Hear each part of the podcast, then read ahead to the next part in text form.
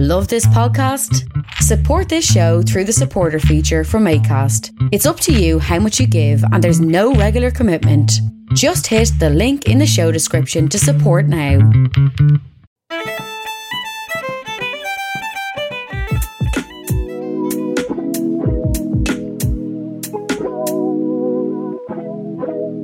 Asherlow.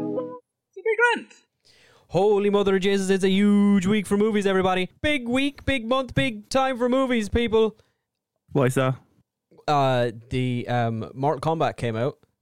Oh, I know, right? Oh, Huge, huge, huge time for movie fans. we Mortal changed Kombat the scene, didn't it? Yeah, oh man, it's gonna change the entire landscape of filmmaking as we know it lies. It's the Oscars. The Oscars were on everybody, and we are two Irish idiots here with another episode of Sure It'll Be Grand to talk about the Oscars and talk about a little bit about the Best Picture winner, Nomadland. There you go. Dan, do you follow the Oscars? Are you an Oscars fanatic? I think the last time I enjoyed it was like in 2002 and maybe 2001 uh, when they had like Smeagol going to the stage for one of them, or that time they had Shrek come onto stage to receive his award. Like I, those, Oh, that's the last time I went. Like, yeah, the Oscars. So are you like neat. the you like you like when the Oscars do weird shit sometimes. yeah, yeah, yeah. Like they have some fun, but otherwise, I, I just, I mean, look, I know this sounds like the edgy thing. so It's a bunch of millionaires giving each other awards. I just, I don't Mm. care. yeah, I think uh, for me, I've always sort of, I guess, bought into the romanticism of the Oscars in general. For me, the Golden Globes is a pile of piss, and that's generally just rich people patting each other on the back and saying, "Hey, Yeah. well done! You spent a lot of money on this thing, and here's here's a prize for you." Whereas the Oscars, goodie bag the worth like five thousand yeah, I mean, yeah, like the Oscars has elements of that as well. It always will because it's Hollywood, so there are going to be elites Yeah. and rich people involved. But the Oscars also, I think, there's always the, there's always a story every year of like the small film that went and did it. The Best Picture nominees are generally not massive budget spectacles. They can they are Yeah. sometimes. You know, th- not to say that those movies don't deserve to be awarded for things. Yeah, no, just because yeah, they've yeah. just because they had a big budget. But there's always like an element of we're we're awarding Quality we're- first. yeah, we're awarding like true filmmaking here rather than yeah. Which is kind of And you don't think it has been diluted over the years? it has. It, there's been, and this is the thing for me about the Oscars is that it's different every year. For in terms of those things, there, you know, there's years, there's been years where Marvel movies have been nominated for Best Picture, and then there's been uh, plenty of other years where all of the nominees were much smaller movies or Yeah. may not have even had a big name amongst the cast, and those movies do Yeah. well. So I know they changed up the academy, um, the, the judging a bit. There's a lot more, lot more younger people now involved in Yeah, the, the. Academy, mm, the last two years or so, has accepted mo- many more members and much more younger filmmakers in their different Yeah. categories, and much more. They have a much more diverse voting pool the last yeah, yeah. year or two. which is good because ever film film should be diverse. yeah, of course it is, and that's that's people's biggest Yeah, issue with the Oscars um, that's been kind of protested against the last couple of years um, in big ways is that the the nominees and the Academy itself is not diverse enough in terms of gender or um, race and things like that, and nominate both nominating and awarding and allowing votes to minority groups, I suppose, in yeah. filmmaking, which they've changed. They've well, they've tried to. They're they're starting. They're taking steps in Yeah. the in the right decision, I mean, the right direction. I suppose even. here's the thing. Like, I'm a big believer of like any quick drastic change usually doesn't stick too well, and it kind of falls apart and gets corrupted in the first place. Look, if it takes time, at least if it's going that direction, it's a victory of sorts. You know? Yeah, and uh, that's why I think uh, maybe a couple of years ago, the their nominees and the awards may were probably seen by many as like reactive to the the negative feedback that they were they were that the academy was getting Yeah. for their awards that they kind of went oh you think we don't nominate enough people of color well well, uh, here we did look we nominated this movie Yeah. yeah. so, but they have, I think, broadened that to by like accepting and um not accepting but um like giving me- academy membership to more um diverse groups and people of color Yeah. and things like that they the Yeah, the oscars It's themselves are going to change to Yeah. reflect that but it still will of course, because they are the Oscars. yeah that's like, who yeah, that's who votes. That's the the thing about the Oscars is it's not it's not necessarily a popularity contest or a vote Yeah. of. It's not a. There's no public vote really. You don't. Yeah, they don't yeah. throw up. It's not like the MTV. Well, could you awards. imagine? They throw up a public poll on Twitter and say, "Pick Marvel your best every movie." Yeah, and it's just like spamming. Oh, uh, best kiss kind of crap. Like, but not that Yeah. you know, I I like those kind of They're fun. Crummy Th- stuff too. Those are more fun. but it sort of is things, it's yeah. people it's people who work in the film industry voting for what they believe was the best in that Yeah. category each year you know the directors vote Yeah, for best director the actors vote on the actor and then everybody votes on best picture as far as i'm aware any every academy member votes on that um So it's the- lobbying, is it what you're saying? Yeah, cool. there's lobbying to it. Obviously, the e- each year, so like studios are very particular about they, like if they they might have a fantastic movie that everybody adores and is critically acclaimed, but if a studio doesn't think it has a chance of winning anything at the Oscars, they won't submit it to the Oscars. They won't push it in that sense Because they want to see it as a loss. because they yeah they, they'd rather like not put the effort in and like send out screeners to journalists and like kind of lobby a bit for a particular talent to win an award than Okay, but are like nominations seen uh, almost as a award in its own right to be nominated? yeah they are they are they would be yeah but the, there's the the nominees are they kind of start with a long list in like the best picture long list I think is like 40 films or something and Yeah. then they narrow that down to the nominees. So making okay, making the long list is not usually seen as a big thing, like because there's so I guess like- final nominations. yeah, they're like the- making the long list. There's so many names on it that it's kind of just like, yeah, here's 50 movies that were good this year, and then they cut. Then the Academy cuts that down to. Hmm. I think Best Picture is like max. They're allowed to have 10 nominees, but it they uh, for some reason don't every year. Like they expanded Okay. it. It used to be five, and then they expanded it to 10. Like a few years, not too recently, recently, but like a few re- few years ago. I mean, you make the show go Um, on forever. To be fair, and yeah, but I Oscars already goes yeah. on forever. Uh, But I think that in since they expanded Best Picture to ten nominees, they've only done it once. I think they normally Okay. end up with like eight for some reason.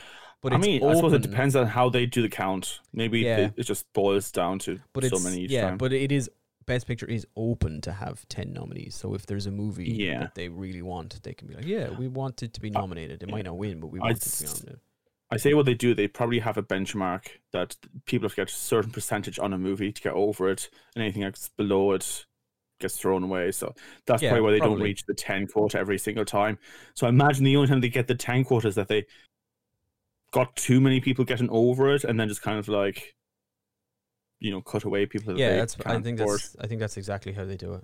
yeah. because the Academy members vote for movies on the long list to make their nominees, and then they vote Yeah. again on the long voting process. Takes a while. This year's Yeah. this year's Oscars ceremony was the ninety third edition of the Academy Awards. There's been ninety three ceremonies now. We're approaching. I think we'll see the hundredth one. Yeah, we're approaching the centenary of the the Oscars, the Academy Awards. Um, yes, this year's was a weird one. it was a weird ceremony. Lowest viewership in recorded. The yeah, the Isn't it? lowest, the lowest, the least viewed Academy Awards telecast on record in the United States. It only had about 10 million viewers, and It's mad because the reason I'm saying it's mad is because with the COVID and all that, the amount of people that stayed home and had to watch movies this year. yeah, but that's the it's pass the time. Also, I don't even like. There's a case to be made that most years and quite often, especially in more in the last five or six years, I would say, most people won't. General audiences w- have not seen all of the pictures, all of the the pictures. Who am I, Martin Scorsese? no, I all mean you're not even nominee- general audience, You've watched like four. No, I, like I've seen a four of this year's Best Picture nominees. Um, Hmm. generally I'll, I'll have seen more, but there's been a turn. I th- I think in the last five or six years to nominate smaller movies and more kind of indie features that A lot of people Okay. won't have seen because they don't get released in every theater everywhere, all over Yeah. the world. Whereas, like if you go They're back, not all family movies, let's say. no, there wouldn't be. And but like if you go back even to like the early to mid two thousands, movies like Titanic and Gladiator and The Lord of the Rings and those kind of movies were nominated every year. So Yeah. people had seen them. People knew what they were and they wanted to Yeah, tune the in. popular movies were. Yeah, Yeah. that when you look at this year, for instance, the Best Picture nominees. How many of those? Most people. A couple of them were out on Netflix, but like most people, I don't think will have seen Minari. Most people, general audiences, are definitely not going to have seen Nomadland. Probably, I'd raise that and say most people haven't heard of these movies. probably not. No, most people don't know what they were, and I think Yeah. that definitely like for like non. I don't want to just like general movie enjoyers. are- General audience, yeah. They yeah. don't know what the movies are. They're not going to watch the Oscars. Well, no, because they cost fucking money to watch movies. Yeah, they're not going to see it. I'm like, oh, they look at the nominees, don't know any of them. Why would I watch? I don't care who wins. I haven't seen any of the movies. I don't even know what these movies are. Who is Yeah. who is Nomadland? what what is a Minari? Like they don't care. So Yeah. it's low, I but it's been the- dropping, and it's been dropping. The Yeah. numbers have dropped. Like this year was about 10 million. Last year I think it was about 18 or something. Which is mad if you consider all of America, even just America. Like, yeah, and if you you went back to like more than 10 million. 2014, 2015, it was about 35 million people watched the Oscars Ooh. that year. So it's dropped drastically in the last Yeah. mm, 10 or so years. It's gone. It's gone from 1 in 10 people to 1 in 30 people. Like, Mhm. you know? Yeah. But it, then another, I don't know, another odd thing about like this year's ceremony was delayed as well. So they announced Yeah. June, I think. They announced it early. They announced it like last, like June 2020. They said, we're delaying next year's Oscars. It's normally, the Oscars are usually ev- in February every year, at the end of, end of February, like last Sunday in February. Yeah. Um, it's usually right around my birthday, which Yeah. It- they did it for you. they do yeah, it for me, is how I always do Yeah. it. But yeah, they, so they announced it super That's why early. like they the were like, That's why I love them because it's my it's a celebration of me. But they Yeah. yeah, They never mention you weirdly, but you know. they don't need to. I know that they're doing it for me. Yeah. They Yeah, pushed I'm it back. sure if you like broke down what Oscars meant and like the C's for Cosy, like Yeah, hundred percent. That's yeah, yeah. yeah, they we'll figure out. We'll you know we'll put it onto You the cover of this episode. Work on that anagram later.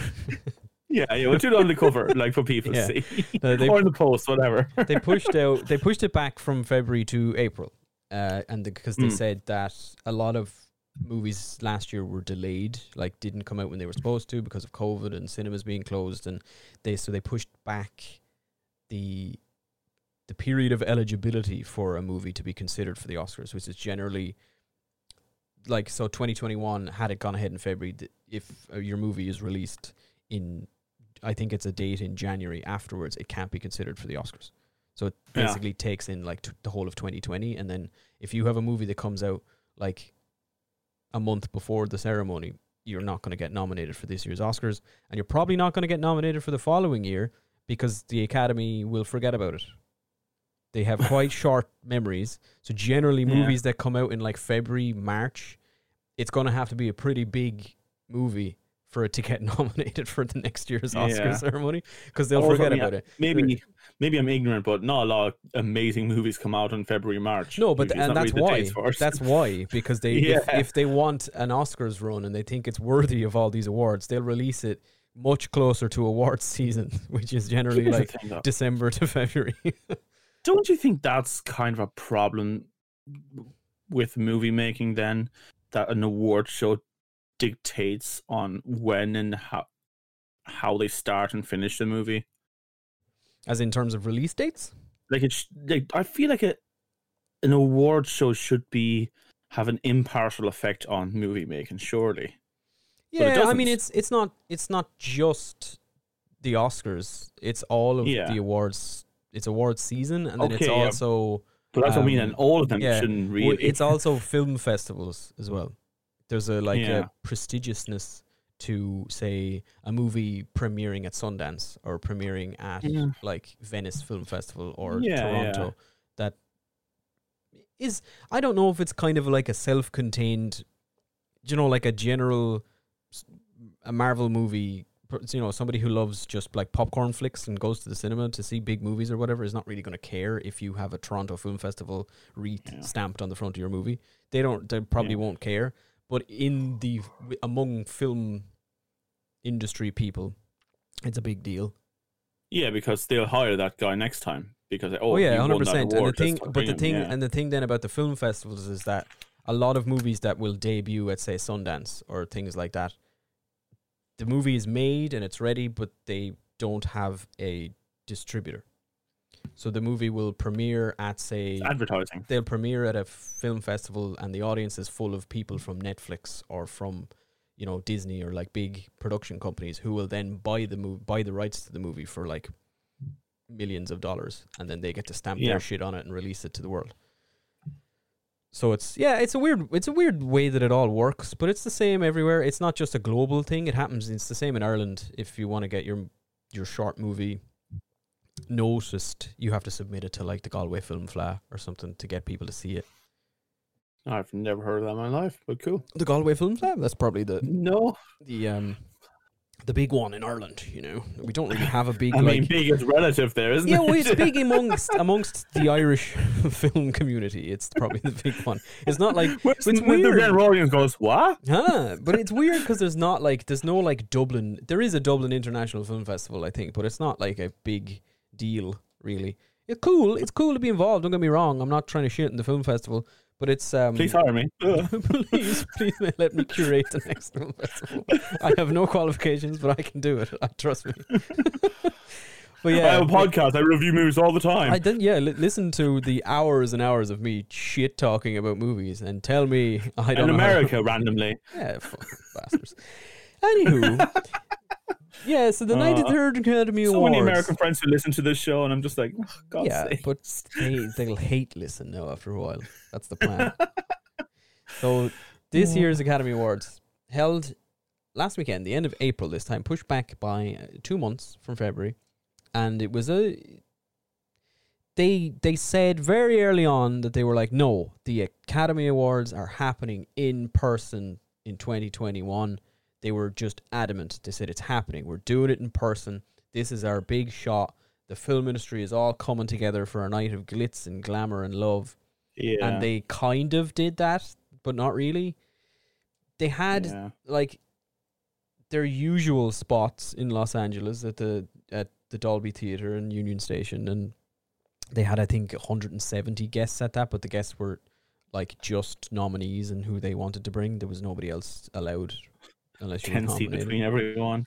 yeah so just everybody side eyeing each other like this is who I'm up against but they and everything was you know socially distanced and all that kind of crack and th- but then they also set up another event like all over the world there so there was a there was one in London there was one in Korea there was one in like they were just everywhere like smaller like scale things for certain nominees who you know couldn't travel to Los Angeles I think Bong um, Yeah. Bong Joon Ho Uh, who won la- best director and best picture last year for Parasite he presented best director this year from South Korea because that's where he was. Okay. So they set up a thing there for him. But then weirdly they wouldn't let Anthony. Anyway, we'll get to that later. Yeah. So they this year's I guess right. We'll make our way through the list. Nominees and winners of the big awards. I'm not going to cover all of them because there's a lot of awards and some of them are like the best. There's best sound and best. There's two awards for like sound that seem to be the same, but who knows? The big one. No, okay, we'll start smaller. Best animated feature this year. The nominees were Onward, Pixar, Over the Moon, Netflix, a Shaun the Sheep movie, Farmageddon. so I'm sorry, it's just funny to see Shaun the Sheep nominated. I know because that is, like, that is a little show like on like in British TV, and we were getting Yeah. kind of on RTÉ Two, and like suddenly it's like this most ambitiously big Yeah. fucking phenomenon. It's so strange to see. Uh, yeah. Yeah. Soul, Pixar, and Wolfwalkers from Cartoon Saloon here in our hometown of Kilkenny. So congratulations to those Yeah. guys. Their fifth, I think, nomination. Uh, the winner in that category was Soul for Pixar. Did I ever tell you about the time I uh, shit talked um, the guys who made Wolf Walkers in Kilkenny? You shit talk Like, to them. What, like to yeah, their I, face? I, I just no, kinda. Um, so right, they they had a little bit of a gallery in Kilkenny Castle, right? And I was with- with our mutual friend Stuart, and we were going through the gallery, look, having a look at it. And I started saying like, ah, I fucking hate this. I, I'm not a big fan of the style. Don't get me wrong, I know it's a good style. It's just it's not my thing. And like I was just saying, no, that doesn't make sense. This is kind of rubbish. And then I turned the corner, and one of the guys from Saloon was, was sitting at a table in the middle of the room, talking to a bunch of people. I went, oh, oh no. Yikes. Do you know who it was? Uh, I don't, and I, I love your movies. Was that for Book of Kells? I think it was or which Book of movie Kells, was yeah. it? When that came out, yeah. Kells, They do this. They do this for anybody who's not from Kilkenny, which is quite a lot of people. They do this every I, year. I Where thought there was mostly no, everybody's Kilkenny from people. Kilkenny. Kilkenny Castle here, a big, lovely castle that has like an art gallery in it, and Cartoon Saloon, the creators of Book of Kells and Wolf Walkers this year, usually have like an art, an installation featuring all like concept Yeah. pieces and stuff from the movie that's out that year. It's very nice, cool. actually. Very But I just didn't like the contents. But yeah, Soul won Best Animated Feature. I mean, I, I didn't care for Soul really at all. I I thought it was fine. I, I, I. It's. I don't think it'll ever stick in my head. Ah, um, I, I, I can see why people loved it. I can see why people loved it. It's I'm certain just people. I'm just I'm just annoyed at this point that the Academy seems to think that oh Pixar released a movie, automatically they win. It's like they Yeah. it's like a given at this point. It's like they don't really look. It's just like oh did Pixar throw something out this year? Yeah, go ahead. They just give them the award. They win every year. It's I like an you. automatic vote. Okay, but this year, for example, can you think of a movie that came out in the last year that's animated that could compete against any of those there? Hmm. I could That's the real probably. I could probably if you gave me a minute to think about it. But Okay, not off the we top can, of my just- head. you- I'm not going to sit here and. Okay, fair enough. All right, yeah. Um, but yeah, I mean, yeah, I don't know. I, I I look at the other movies, and I still think I probably do prefer Soul out of the final nominations there. But that's not a high bar. Yeah, yeah, yeah. It's uh, I don't know. Animated movies are a weird one in that there'll always be one that kind of flies under the radar, or one that looks terrible, and, and suddenly everyone's like, "Hey, that's amazing!" Like the Croods or something that came out a couple years ago. Like what? Huh? Nothing. No. What? No. I actually nothing. didn't hear. I actually genuinely didn't hear what you said. I said. Kubo and two strings. I don't like oh, Kubo kind and Kubo, Kubo. yeah. I loved Kubo. I didn't. I don't like that studio very much. Um, because they they did like Coraline and stuff like that as well. That I hate, Oh yeah. yeah. hate with a passion. But I liked Yeah. Kubo. Here's the thing again. I understand it's a really well done style. I understand it's- the work and puts into it. It's amazing, but not for me. It's just personal taste. I just don't like Yeah, that yeah. kind of thing. But I liked Kubo against all odds. Yeah. I really liked Kubo. Anyway, that was Yeah. best animated feature. Soul was the winner there. Best documentary, which is one I always, I always like to look at, um, because there's always something Okay. great in it. The nominees this year were Collective, Crip Camp, The Mole Agent, My Octopus Teacher, and Time. Now, this was a shock to me because My Octopus Teacher won Best Documentary. I don't think anybody expected it to. Or do you know? Have you seen My Octopus Teacher?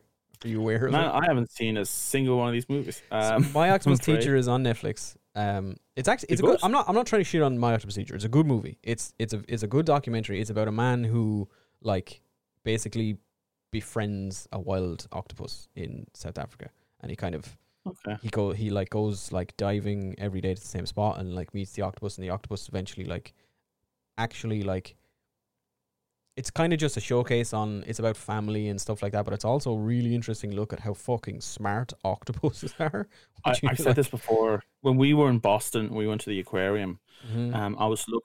There's this this big massive octopus, and there were loads of kids around it looking into the tank of this octopus, and it it, it was looking at the kids, and I go, no, that's cool.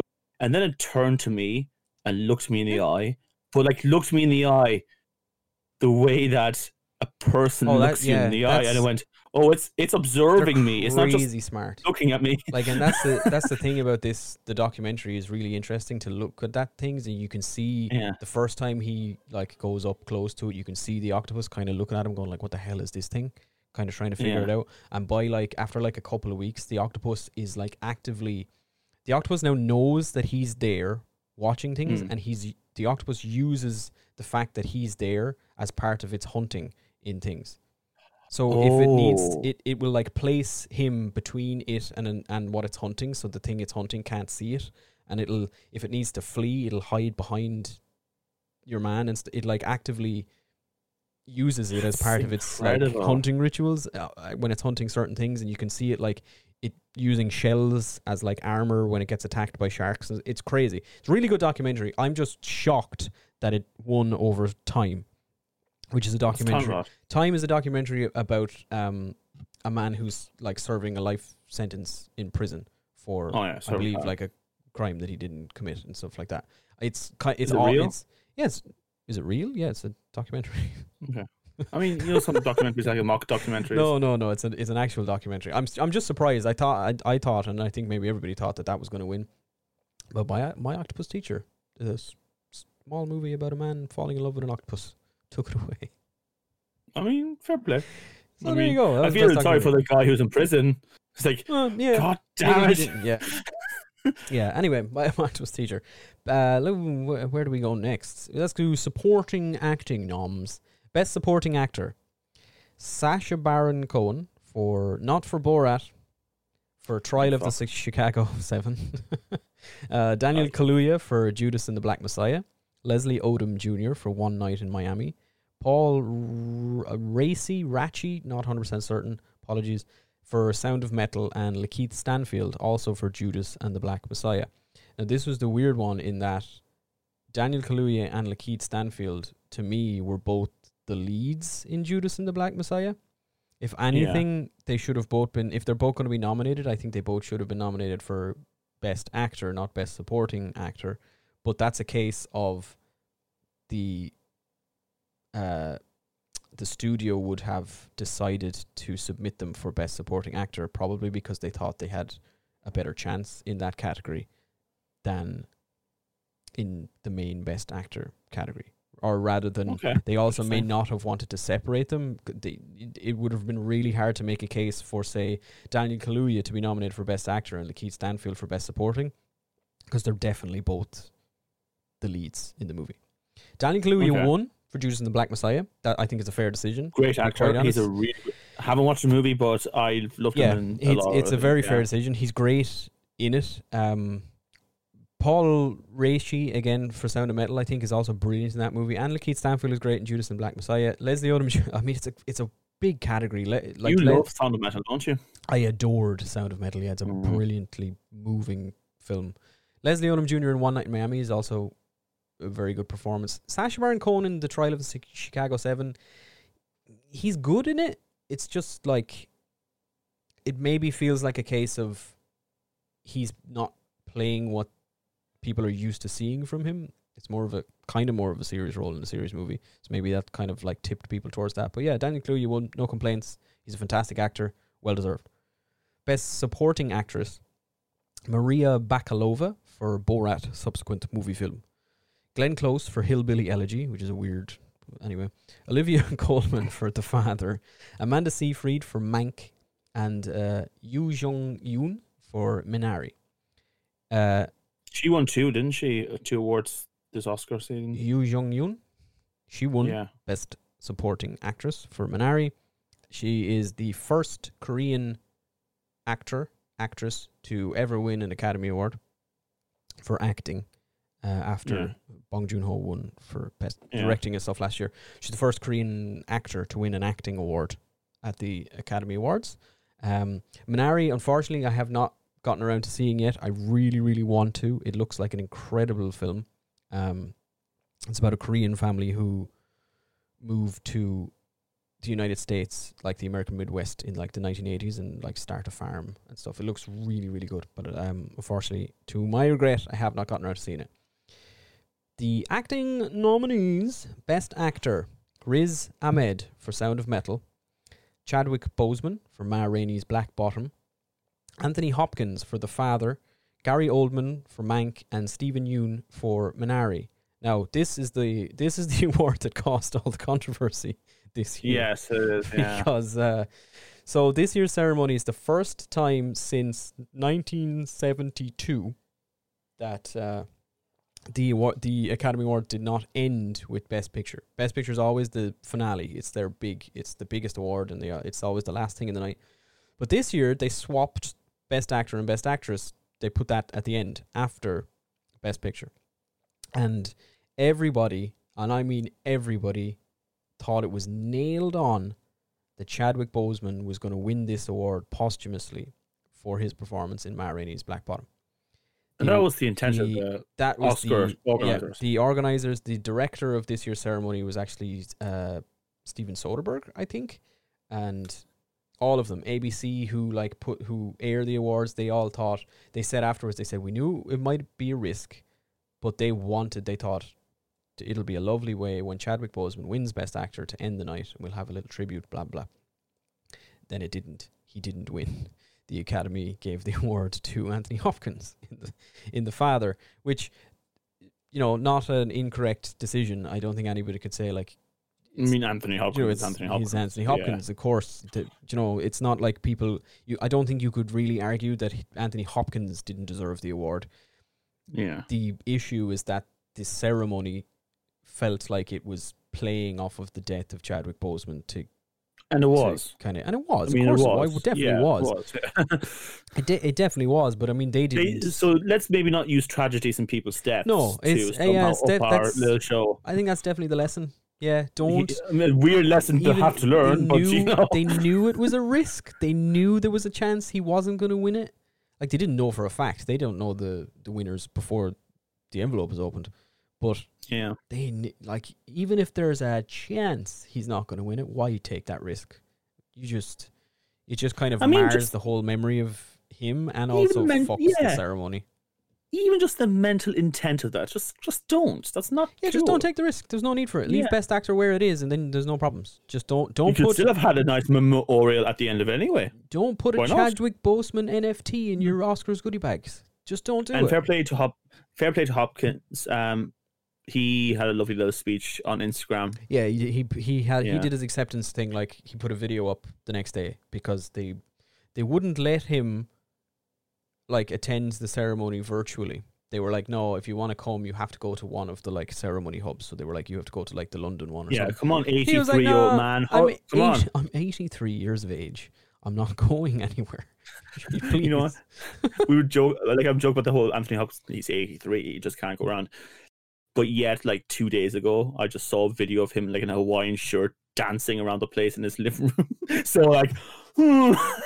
yeah, no, I mean, I think, but that's it's not a fitness thing. It's more that he's probably high risk during a pandemic. yeah, well, that and, and to be fair, look, he he's old enough that he gets the choice. Like, Yeah, he can do what he wants. He's fucking man. Look, he's Anthony Hopkins. He doesn't have to go to a Yeah. fucking ceremony if he doesn't want to. you know, I only realized he was Welsh recently.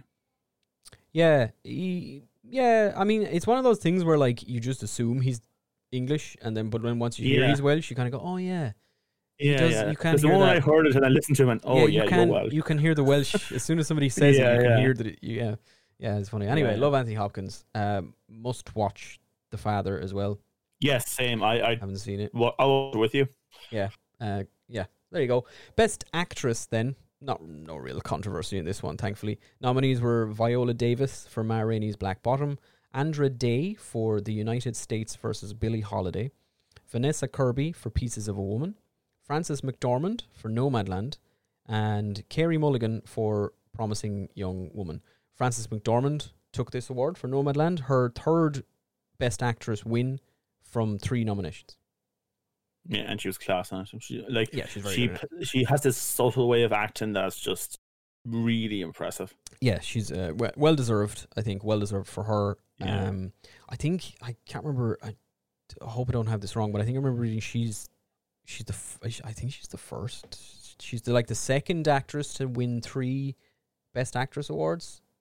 Uh, the first being um, Meryl Streep, I believe, has like four or five, Which makes sense. crazy. She has like six in the garage. she's like Meryl. Streep at this point is like if she's in a movie, she's going to get nominated at least for best Well, actress. it, it just reminds me that I'm not sure the Devil Wears Prada or some other. No, it wasn't with her in it, and someone said like Meryl Streep could play Batman and would be amazing. I was like, yeah, it's very fair. Modern Family, I think it was from. But Yeah, it's it's like it's, it's her and Daniel Day Lewis. If they're in a movie, they're probably going to get nominated for an Oscar. like, yeah, you know. uh, rightfully so. Every time. it. Fair play to them. But yeah, Frances Frances McDormand thankfully was not up against Meryl Streep this year, so she took home her third best actress award. Well deserved Meryl Streep as said, well. "Let the smaller ones win something Yeah, today." she can have something this year. I'll take a year off. It's COVID, whatever. uh, best director nominees were Thomas Vinterberg for Another Round, um, which is an international feature film and won best international feature film. A Swedish movie, I believe, starring Mads Mikkelsen and is getting a English language remake starring Leonardo DiCaprio. Uh, David Fincher for Mank, Lee Isaac Chung for Minari, uh, Chloe Zhao for Nomadland, and Emerald Fennell for Promising Young Woman. Chloe Zhao won this for Nomadland, becoming only the second woman ever to win Best Director at the Academy Awards. The first being Kathryn Bigelow for The Hurt Locker back in like That's- 2010. Okay, there's two insane things there. For some reason, probably sex department said the Hurt Locker was made by a woman. Fair Mm, play. Yeah, Uh, the other one is like only the second one. second woman ever to win Best Director, first Like, woman of color. I'm not trying to white knight here, but that's ludicrous. yeah, in 93 years of Academy Awards. that's straight up insanity. Yeah, yeah, it's nuts. Oh wow! It's it's Yeah. absolutely baffling. And even in uh, this modern, It's funny how they suddenly won, won the second one once they started like shaking up the academy a bit I more. know and it's crazy, isn't it? And even it's even weird. the, it's almost like white old people will vote for white old people. yeah, and it's Huh. also I think the first year the two women were nominated for Best Picture in the same year, Yeah. or being oh, it's PC culture gone mad. yeah. Chloe Zhao won for Nomadland. Um, congratulations to her, and uh, all the best on her Marvel stuff. Yeah, we were Which saying that, weren't No, we? I, I yeah, I mentioned it last week. I'll talk about it when we st- when we talk about Nomadland in a little bit. I'll go through it because her upcoming slate of movies that she's working on is ridiculous. yeah. Best Picture, the big one. Then we're ending our list on it, even though the Oscars didn't. The nominees were The Father, Judas and the Black Messiah, Mank, Minari, Nomadland, Promising Young Woman, The Sound of Metal, and The Trial of the Chicago Seven. Eight nominees, huh? The winner was Nomadland, which I, I think everybody expected. Honestly, Yeah. Nomadland had been absolutely sweeping up across all of the awards season this year. It was winning everything. It like I think it's next the next.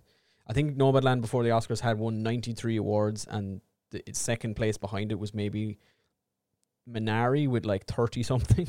like it was Nomadland was just going to win. It was just it had it had clean swept almost every award ceremony. Um, now it wouldn't have been of the four four best picture nominees that I've seen, which were Judas and the Black Messiah, uh, Nomadland, Sound of Metal, and Trial of the Chicago Seven.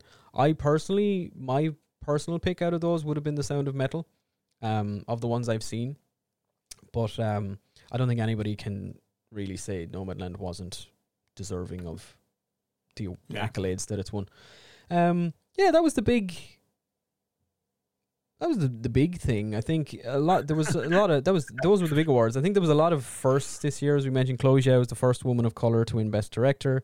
Um, it's the first time in Oscars history that two Asian actors were nominated for Best Actor. It's first year two women were nominated for Best Director in the same year. It's the first year uh, an all black producing team was nominated for Best Picture. It's the f- uh, Mia Neal and uh, Jamika Wilson are the first black women to be nominated and also to win for best makeup and and um, special effects or whatever. Uh, Soul is the first Pixar movie nominated that features a black lead, and uh, Yoo Jung Yoon is the first Korean to win an acting prize. So a lot of like firsts, I suppose, at this year's Oscars. Yeah. So that's good. I think it's good. Yeah, that's cool. It's very good. Yeah, no, like again, diversity. I mean, even look, if you want to step away from I hate saying this. I, I don't agree with politics um, because it's not politics, it's just fucking basic human rights. but even if you want to step away from that and go purely on a quality of art, you want different stories in there. You want different perspectives. You can't just keep on having the same. It just, on a pure technical level, it gets boring. You know? Yeah, yeah, and I agree with you 100%. And I think, oh, I forgot to mention Best Cinematography, which was um, won by Erik Messerschmidt for Mank. And it I like popped- that it, name. It popped in. Yeah, it John Jacob Jingle Messerschmidt. It um it popped into um my head because Mank I think was nominated for ten awards this year and won two maybe. And in if this if Mank had been released even five, six, ten years ago, Mank would have won everything. Right. Mank, i- uh, if anyone is not aware, Mank is the the telling of the writing of Citizen Kane. Oh, It's- wow. It's it's Okay. a it's a Hollywood movie about Hollywood movies. I mean, that is Academy it's fodder. it's just like built like the Academy will go, oh yeah, I love it. like darling." literally, literally the epitome of riding on the coattails, Yeah. like the coattails. yeah, big time. And that's no, I haven't Oh. I haven't watched it because to be honest, I don't really have any interest in it personally. I don't. yeah. It's I mean it's it's David Fincher, so there's probably something interesting going on. I'm not a massive David Fincher fan, but I can't deny that he makes he has made some excellent movies. But and it's uh, Gary Oldman and Amanda Seyfried who were also nominated in the acting categories for Mank, but it didn't win any of the big awards. And in any other year in years gone by, it would have won everything. To be honest, yeah. it was like the year the artist. I'm surprised. Was- I was going to say, I'm surprised they didn't change the name to, of the Oscars to that. They would, they probably would, yeah, yeah. And that's what it's about. It's about the the fellow who wrote Citizen Kane. Um, so that should have won, but it's I, I it's it's a change for me. It's a step in the right direction that it didn't win lots of awards. Yeah. I'm not saying I'm sure it could be a great movie. A lot of people would say it's a great movie, I'm but it's sure it like it's like fucking licking crystals for the Oscars Academy. It's just I mean, it's o- Oscars. Let's be fair, catnip. love sucking on its own dick. Oh yeah, that's what they love. They like movies that are Yeah. about movies. Uh, you make a movie Yeah. that's about how amazing movies are. or even about their own Hollywood legacy. Yeah. that's a big that's what thing. Mank Hollywood is, legacy. Ooh, That is what Mank is.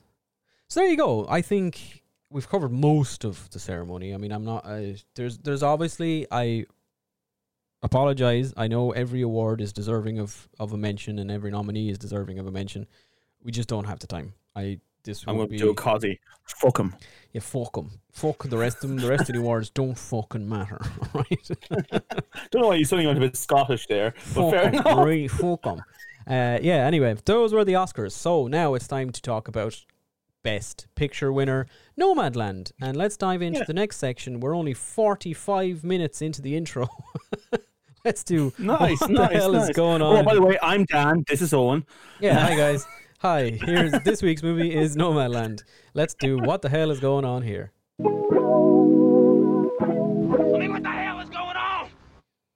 I mean, what the hell is going on? Nomadland, Best Picture winner 2021, directed by Chloe Yeah. Zhao, starring, uh, starring and produced by Frances McDormand, and also starring David Strathairn and Bob Wells, Linda May, and Swankie, real life nomads, starring as fictionalized versions of themselves. Music by Ludovico Einaudi, who I adore. Um, he's a fantastic Yeah, very nice music. fantastic Yeah. composer. Uh, edited by Chloe Zhao, cinematography by Joshua James Richards. Um, yeah, distributed by Searchlight Pictures through Disney, I think. I think. I hope I have that right. And it's a it's based on a a book, a, a nonfiction, like a journalistic book called Nomadland: Surviving America in the 21st Century by a woman named Jessica Bruder, which is a a journalistic depiction, nonfiction depiction of Yeah. nomads in America. And There's no linear storytelling. Like it's just like these things that happen to this person as it happens. Yeah, and uh, like, it, that's what the movie. The movie itself is about a woman named Fern, who is played by Frances McDormand, who I guess lost everything t- during her husband the died. great the, the Great Recession. Yeah, his, her husband, the the the company her husband worked for closed down the site in the town that they were in, and then Yeah. her husband passed away, and she kind of lost everything. She packs up all her stuff and decides to live in a van and travel around all over America, I guess, just wandering around looking f- like traveling to Part-time get like jobs, yeah. seasonal work in places that Yeah, yeah. available. Um, and that's kind of Nomad almost. She's a nomad, yeah. and That's kind of that's. I mean, that's the movie. Like it's it's a very much a a quiet sort of character study and a look a look at at the. It's not. i it's strange to me in that it's it doesn't necessarily romanticize this life too much.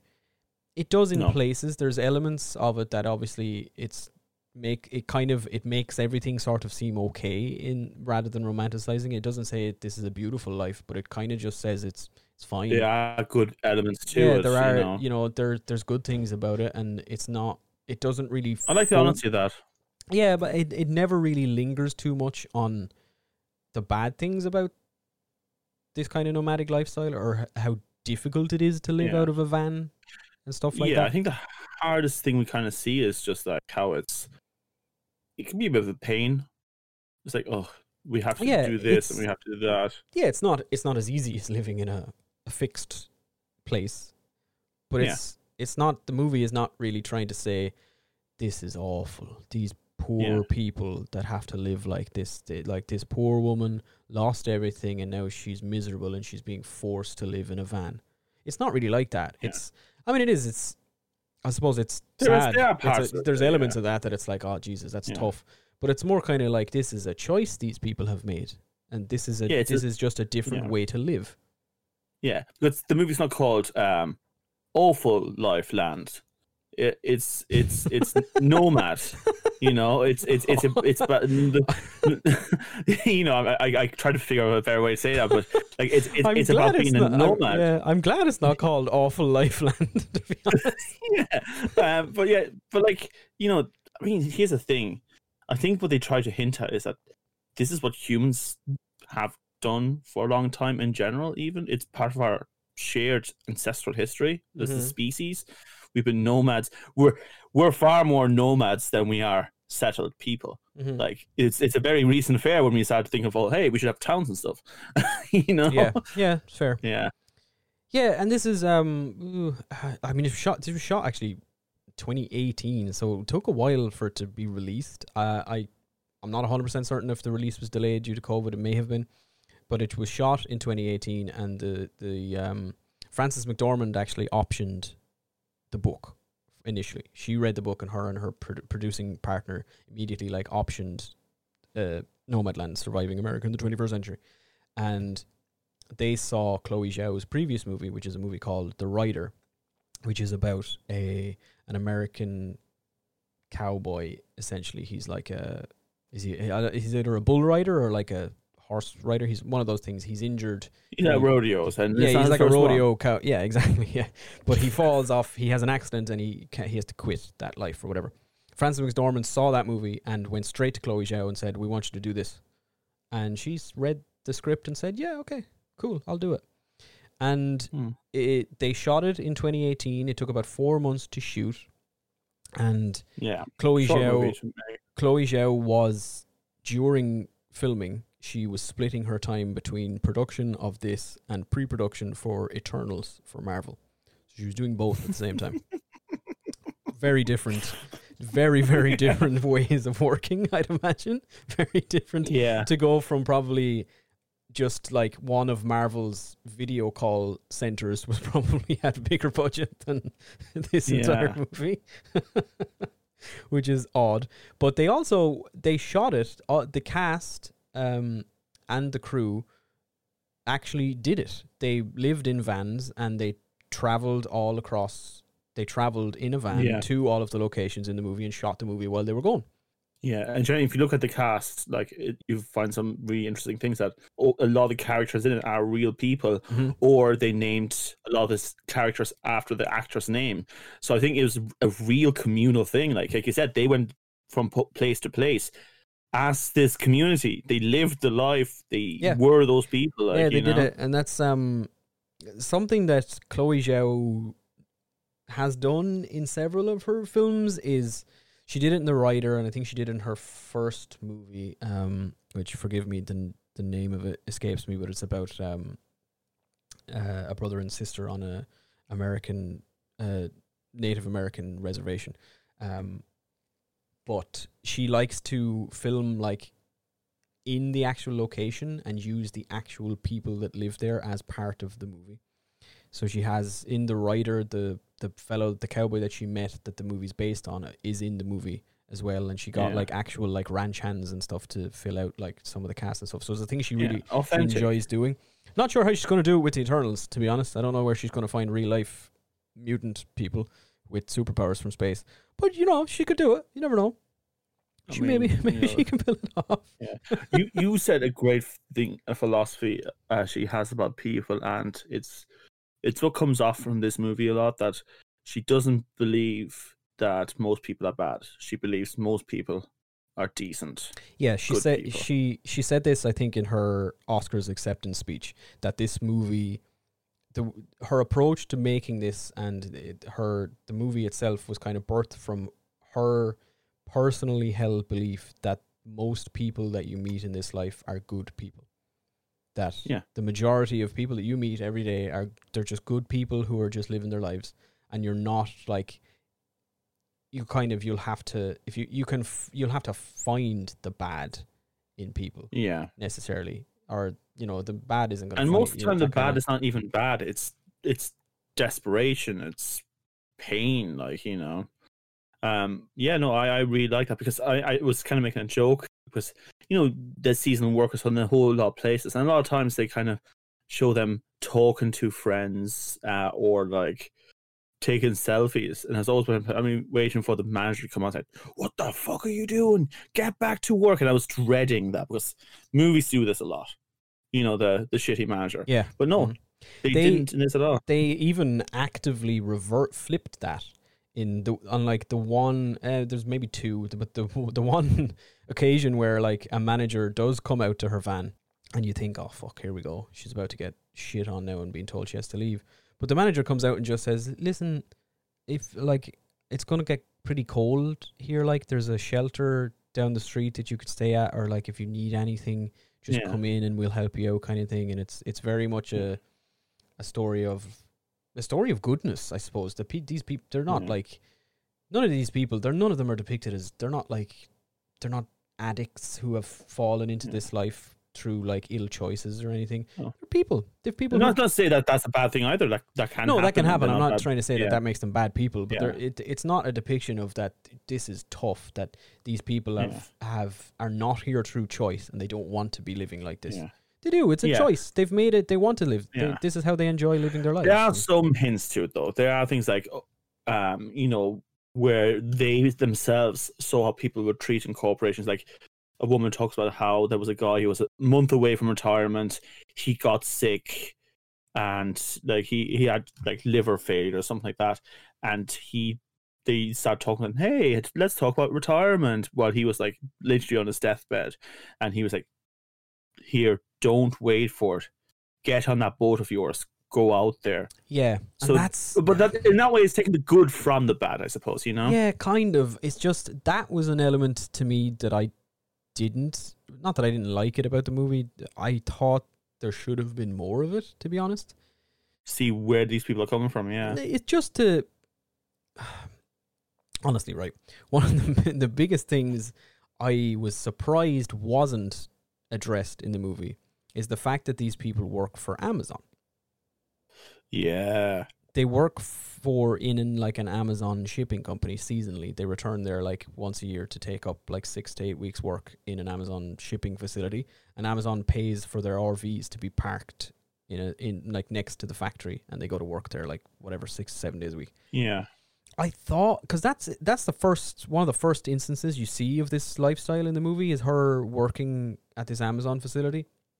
Oh, And she's walking down and she's saying, smiling and saying hello to people, like manager's going to jump out. Anyone It's- say, I was I was just doing?" waiting for it, especially for a movie that's been that was made today. I know it's set in like 2011, but it was made today when it's it was odd to see that it was none of it it was never addressed that like even just that facet of it that working for a company like that is not ideal I suppose it's not like a dream Yeah, job or anything. I mean, as much as there was a positive note in the movie, I constantly said this is a dystopia that's happening now. yeah, very much You so. know, It was, and it's not. I can't. I suppose I can't fault the movie for not being about what I wanted it to be about. I guess no, not- no. she didn't make the movie to address issues with Amazon staff or anything, but it was. It was They a made the movie about the people themselves. Yeah, and the people was- themselves were yeah. making money and were happy enough with it. You know. Yeah, true. Very true. But um yeah, big thing. Big things about Nomadland. Nomadland was the first film to ever win the top prize at both the Venice and Toronto International Film Festivals. First film ever Okay. to do so.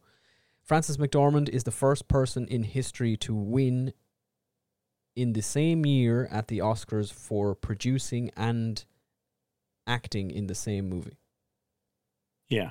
It's the first time anybody has ever won Best Picture for producing and Best Actress for the same movie, which is cool. Big thing for Yeah, her. good. Chloe Zhao, thanks to this movie, is now the single most awarded person in award season history. Wow. She this Fair year, thanks to the Oscars, surpassed the previous holder was Alexander Payne for a movie called Sideways. Yeah. She came out in like 2008, 9, 10, around that era. But yeah, she's the single most awarded person in a single award season in history, Fair play her. which is awesome. Now, Yeah. here's what I mentioned earlier that I just think this is fascinating.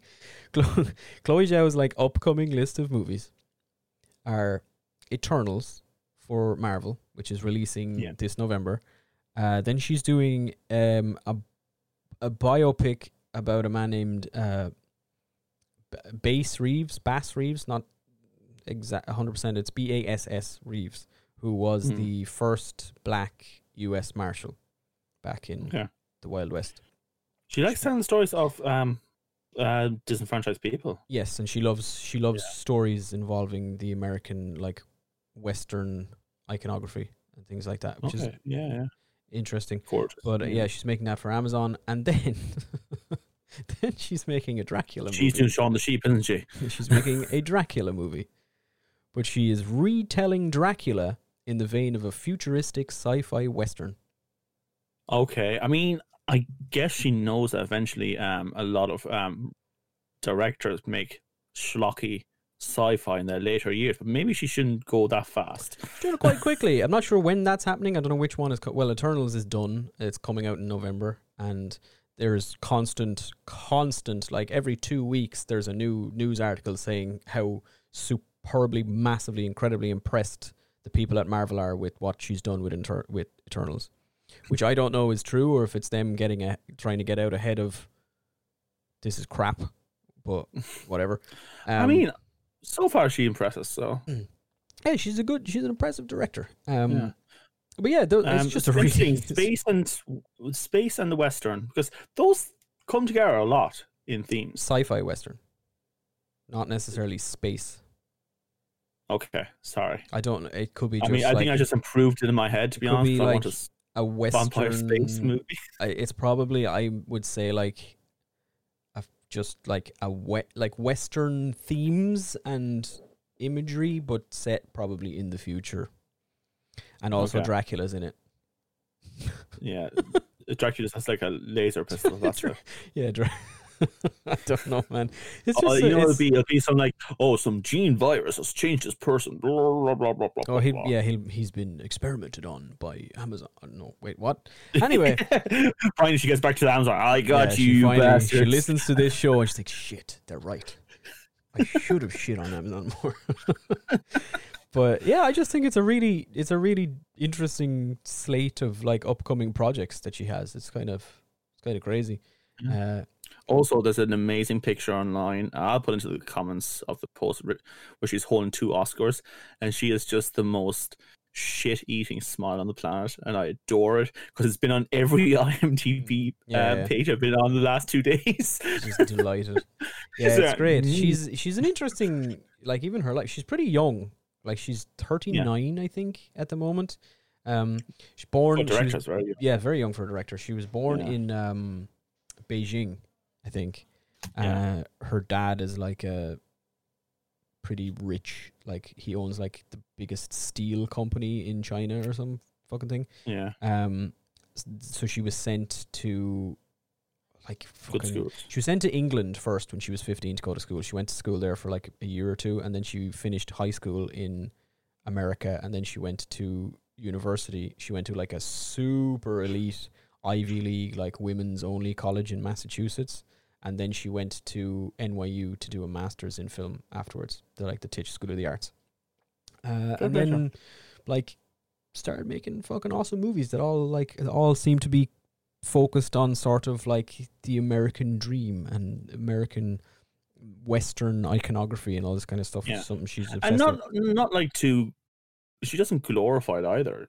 She just talks about the reality of it. Like No, yeah, no, no, no. It's not like a. It, it, her movies aren't like fantasized dreamscapes of the American landscape. They're like kind of like th- that's the backdrop for a lot of it, and, and Nomadlands is kind of the same as that. Like you see, you do you get the shots of how these the incredible like visage of American yeah. vistas and all that kind of yeah vistas. That's the word, not visage. Yeah. but you do get that. You see it, but it's also kind of more like yeah, it's gorgeous. Yeah. that's a backdrop and now let's look at the real people that live here Yeah. kind of thing Just cool it's it's interesting but it's it's it's really interesting to me that i suppose um an international filmmaker has decided on that to be their kind of motif in a lot of their movies It makes sense from a business point of view because um, the whole China's become more and more of a like market for movies from America. So it kind of makes sense to me that an, a Chinese person who's receiving all these American movies goes like, "Hey, I want to make some of these movies."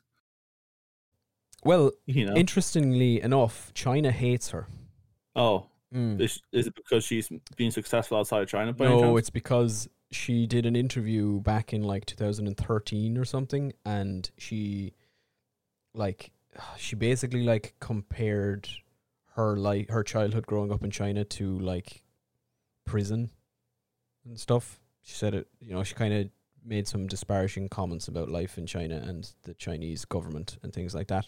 And now they hate her. Oh, I thought they were great, Mm. weren't they? And her this year's Oscars ceremony was like uh, pulled from TV in China. It was completely embargoed, and no news stations or anything were allowed mention that she won or mention her at all. I always love how China proves someone by trying to disprove them. Like, oh, it's not like a jail. Don't look at her. You're not allowed to look at her. Look at Don't her. you dare. She's, ignore her. Whatever she just said, she never said it. All right, that's how we deal with this. She never Yeah. said it. So there you go. Yeah, her whole everything about the Oscars this year was banned in China because she was nominated, and they don't like her. Oh. There you go. I mean, her. I think her dad is still in China though. So She should be nominated for every single movie from now on, just to fuck with China.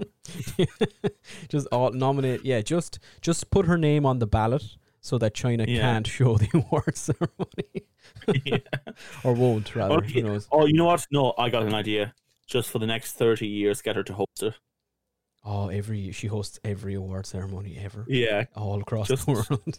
yeah, yeah. Fuck them. Like, do that in general China. everything. Like, Yeah. put in every Marvel movie. Because I know the Marvel movies are popular in China. Mm, yeah. Yeah, well, there you go. Yeah. There is Nomadland. As much detail as I could dig up and give you. Let's try some final thoughts. Wrong button. Let's try some final thoughts. Yes, Mr. Frodo. It's over now. So, final thoughts on Nomadland and I guess the Oscars too. Why do you keep going for a different accent? I'm just trying things out. I like accents. Okay, fair enough. Um, on Nomad, Nomadland, um, I thought extremely well acted. I loved the authenticity of it. I think that's the biggest thing they went for for this movie. They tried to get it as real to the real thing. As much as we were saying, like it doesn't necessarily harsh on the idea of what's happening in America in that regard. I still felt it was very dystopian. It felt very like, Christ, this is actually ha- what's happening. It's pretty messed up. And the, the strange thing I found a lot of people in like, oh yeah, this is a great time and all that, but they seem to have had personal issues themselves that Mhm. kind of made them feel like this was fine, this is good. And again, I'm not against the idea of the lifestyle, but I it, there, there seemed to be a lot of self lying. Even the lead, Fern, like she's out there for not decent mental reasons, like, and not decent economic reason either. Like, she was Yeah. just basically said that you can just about survive out there, you know. Whereas if you stay here, you can't. She was forced to. Yeah, yeah, she definitely was, and there's there's definitely a case of like all the people that she meets, even though they say that they're there, like this is how they like living, Yeah. they all have some pretty horrible reason for being there. You know, Yeah. the, all the I mean, people the talks to maybe is Bob. even but even Bob even Bob, son, uh, like- like yeah, his son passed away, and you have um, the uh, Linda that she talks to is like lost everything, and uh, Swankie, I think it is, has like she's like uh cancer Oh, diagnosis dying. that she's yeah. like on like wants to basically go and die in the mountains and this kind of stuff. She's even reading Yeah. a book by Doctor Death, which I so when his name was mentioned, my brain just went, "Oh Jesus, Yeah. that's that's a that's a name to throw out." Like he's- Yeah. he's a great. It's a crazy story, but um, Yeah. yeah. I don't know. I'm not certain about it. I as a whole, like I like. I mean, I didn't. I liked it. It's a good movie. There's just, I don't know. There's a there's an imbalance in it to me, in a lot of it. In that, it, I don't know. It, this it, maybe this is a people might get annoyed at this statement, but it almost felt like it should have been a documentary. It almost was though. It all it wasn't. It wasn't though. Like the people, the people that she meets are real, but they're not playing themselves. They're not like Yeah. Bob Wells is not playing explicitly the real life Bob Wells. Swankie is not Yeah. playing the real life Swankie. Their stories are kind of concocted and twisted a little bit, but there is a there's an imbalance to me in between Frances McDormand acting as this person and all the other people being real nomads. And there's times Yeah. where as great as she is in the movie, the character of Fran is sort of lost at times when when she's in particular when she's talking to these other people and it feels like it's an opportunity, it's a documentary style thing for these people to tell their real stories and it almost Mm.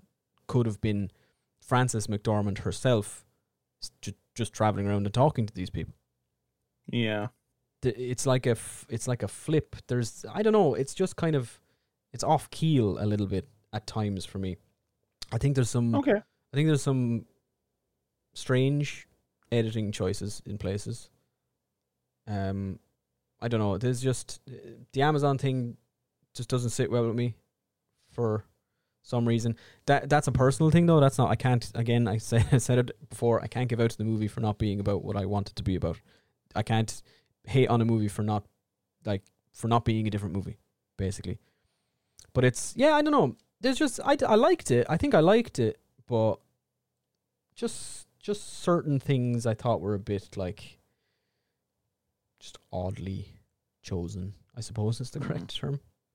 I guess it's. I will Would say it? No, I wouldn't watch it again. I will say I think it's the most subtle acting I've seen from Frances McDormand in a long time. She's generally Yeah. more, uh, at least in roles I've seen her in, generally more. Not even subtle. I won't say subtle. It's not. She's a subtle oh, yeah. actress. Yeah. It's a subtle act. She, she's always she always is good at subtle acting, but Yeah. it's this is a happy character, I suppose.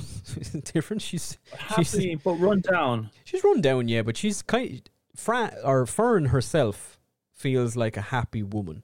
Like she's quite Yeah. like she's quite enjoyable and pleasant at mo- on most occasions. She's very like Yeah. she's a n- you know, and it's not She ain't a bitch.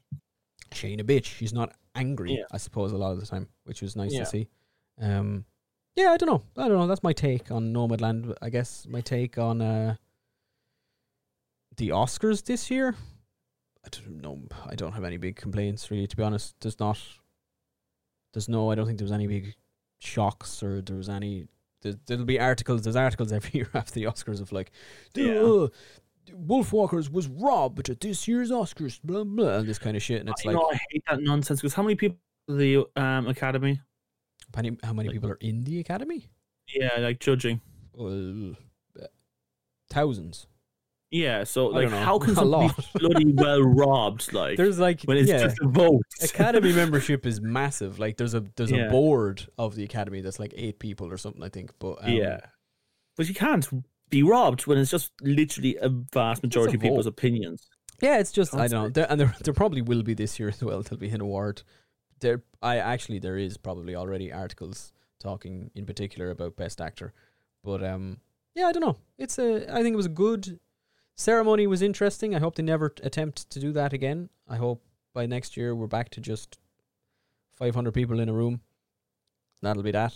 Uh, but yeah, there you go. That was the Oscars Yeah. and Nomadland, and more more of the Oscars in general than Nomadland this week. Uh, we're we're not doing. We're running over a little bit on time this week, so we're not going to do like a Jesus moment or anything that kind of crack. I don't think Nomadland really lends itself to it either. But Yeah, there you go. What's on the agenda for next week, Dan? like I've done before, I'm going to hand out a few clues throughout the week, and you can guess.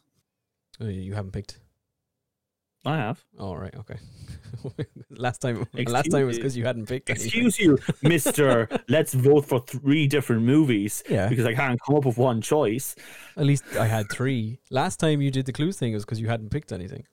Yes, well, not this time. All right, okay. Or did I? or did you? I don't know. maybe you'll tell me after the show, people. I'd be delighted if Maybe. you did. maybe I'll maybe don't tell me. I'll have I'll figure it out from the clues too. Yeah, yeah, yeah. We'll do that. Until I wa- well, I have to watch it, so maybe do tell me at some point.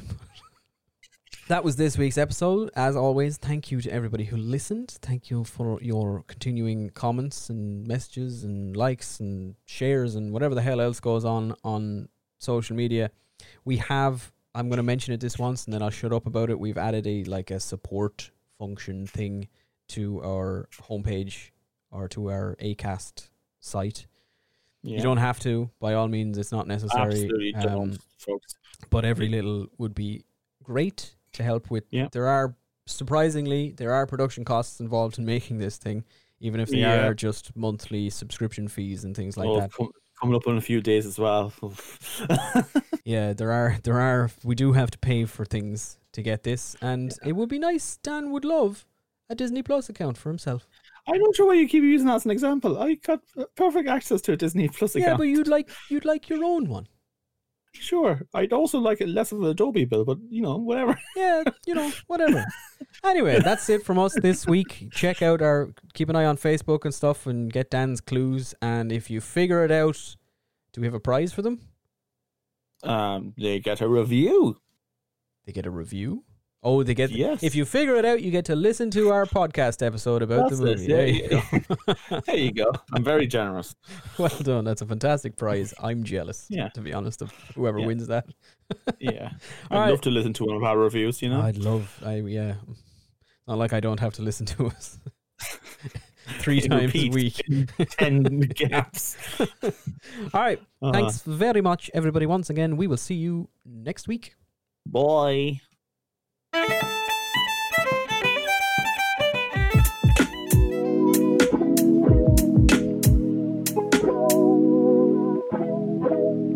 Asherlow. It'll.